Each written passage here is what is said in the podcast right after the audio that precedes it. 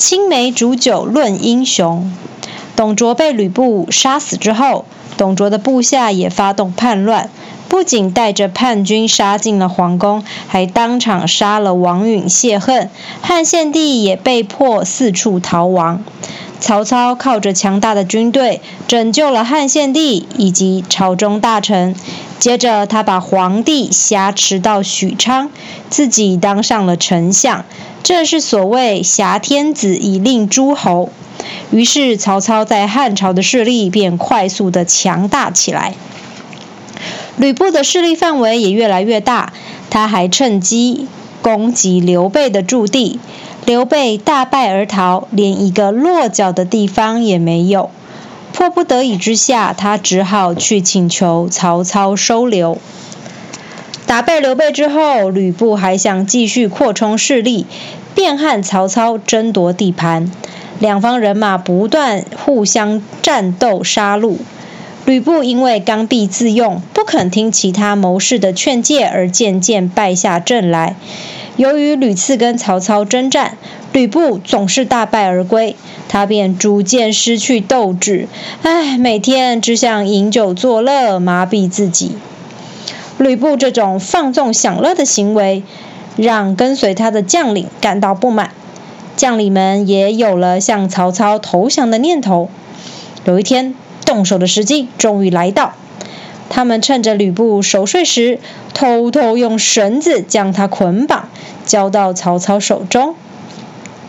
因为手下将领的背叛，吕布被五花大绑送到曹操面前，狼狈不堪地跪在地上，苦苦哀求：“大人，请不要杀我，只要饶我一命，我我愿意帮您打天下。”刘备在一旁冷眼旁观，提醒曹操说：“大人，请不要相信三姓家奴的话，请您想想。”当年曾经收留吕布的人，不论是丁原或是董卓，最后都死在他的手上。我认为，您还是直接杀了他，免得将来留下祸患。刘备的这一席话，让曹操下定决心，便命令旁人当场杀了吕布。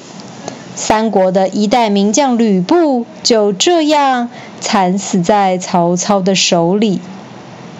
吕布一死，再也没有人知道貂蝉的下落。这位乱世红颜就这样消失在茫茫人海中。董卓跟吕布死后，朝廷中就没有人可以威胁到曹操，因此他的权力越来越大，气焰也越来越嚣张。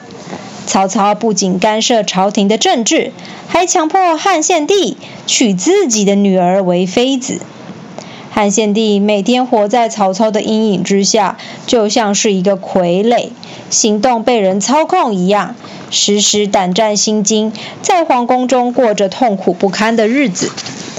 身处在皇宫大院的汉献帝便写了一封血书，请太监偷偷带出去，想要趁机联络皇宫外的忠臣们，联合起来杀了曹操，夺回自己皇帝的权利。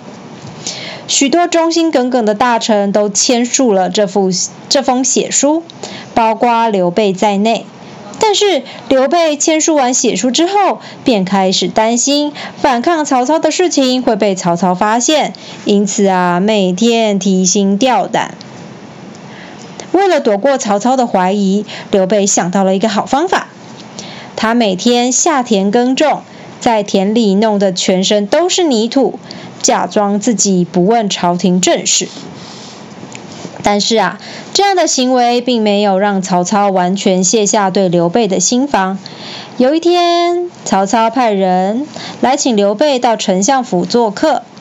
曹操一见到刘备就大笑说：“哈哈，刘备呀，你整天在家里做了什么大事业啊？”这一番有意无意的话，让刘备当场吓得脸色苍白。曹操面带微笑，继续说。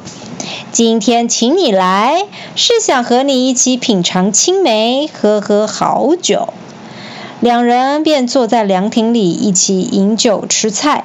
这时啊，忽然乌云满天，眼看就要下雨。曹操又问刘备：“刘备呀，你认为普天之下到底有谁可以称得上是英雄呢？”一开始，刘备假装听不懂曹操的意思，但是曹操一直要他说出心中的英雄，因此啊，刘备便从袁绍开始，一连说了好几位将军，讲到最后，实在没什么人可以举例了。刘备摇摇头说：“除了这些人，我实在不知道还有谁可以称为当今的英雄了。”曹操说。英雄的宽胸怀宽阔，可以包容天地；英雄的谋略众多，可以囊括宇宙。刘备听了，就问曹操说：“那么，您觉得当今世上有谁配得上英雄的称号呢？”曹操用手指了指刘备，又指了指自己说：“当今天下能称得上英雄的，只有你。”和我两人，刘备听曹操这么说，以为曹操看出自己的雄心大志，大吃一惊，吓得把手中的筷子掉在地上了。这时候，天空忽然一声霹雳作响，雷声大作。刘备趁机拾起筷子，嘴上还说：“哎，这雷声实在太吓人了，让我十分害怕呀。”刘备假装害怕打雷，让曹操以为自己胆小懦弱，便将因曹操猜中自己心事吓到掉筷子的事情，巧妙地掩饰了过去。曹操见刘备，哎呀，胆小如鼠，连打雷声都让他如此害怕，也就暂时不再怀疑刘备叛国的意图。但是俗话说，纸包不住火。这封秘密血书最后还是落入曹操的手中。曹操发现刘备竟然也是准备反叛他的人，气得要将刘备碎尸万段。刘备趁机赶快逃走，离开了曹操的营区，但还是被曹兵追杀。刘关张兄弟三人便在逃亡中失散了。这时，张飞下落不明，刘备逼不得已，只好去投靠袁绍。而关羽为了保护刘备的两位夫人，被曹操围困在土山。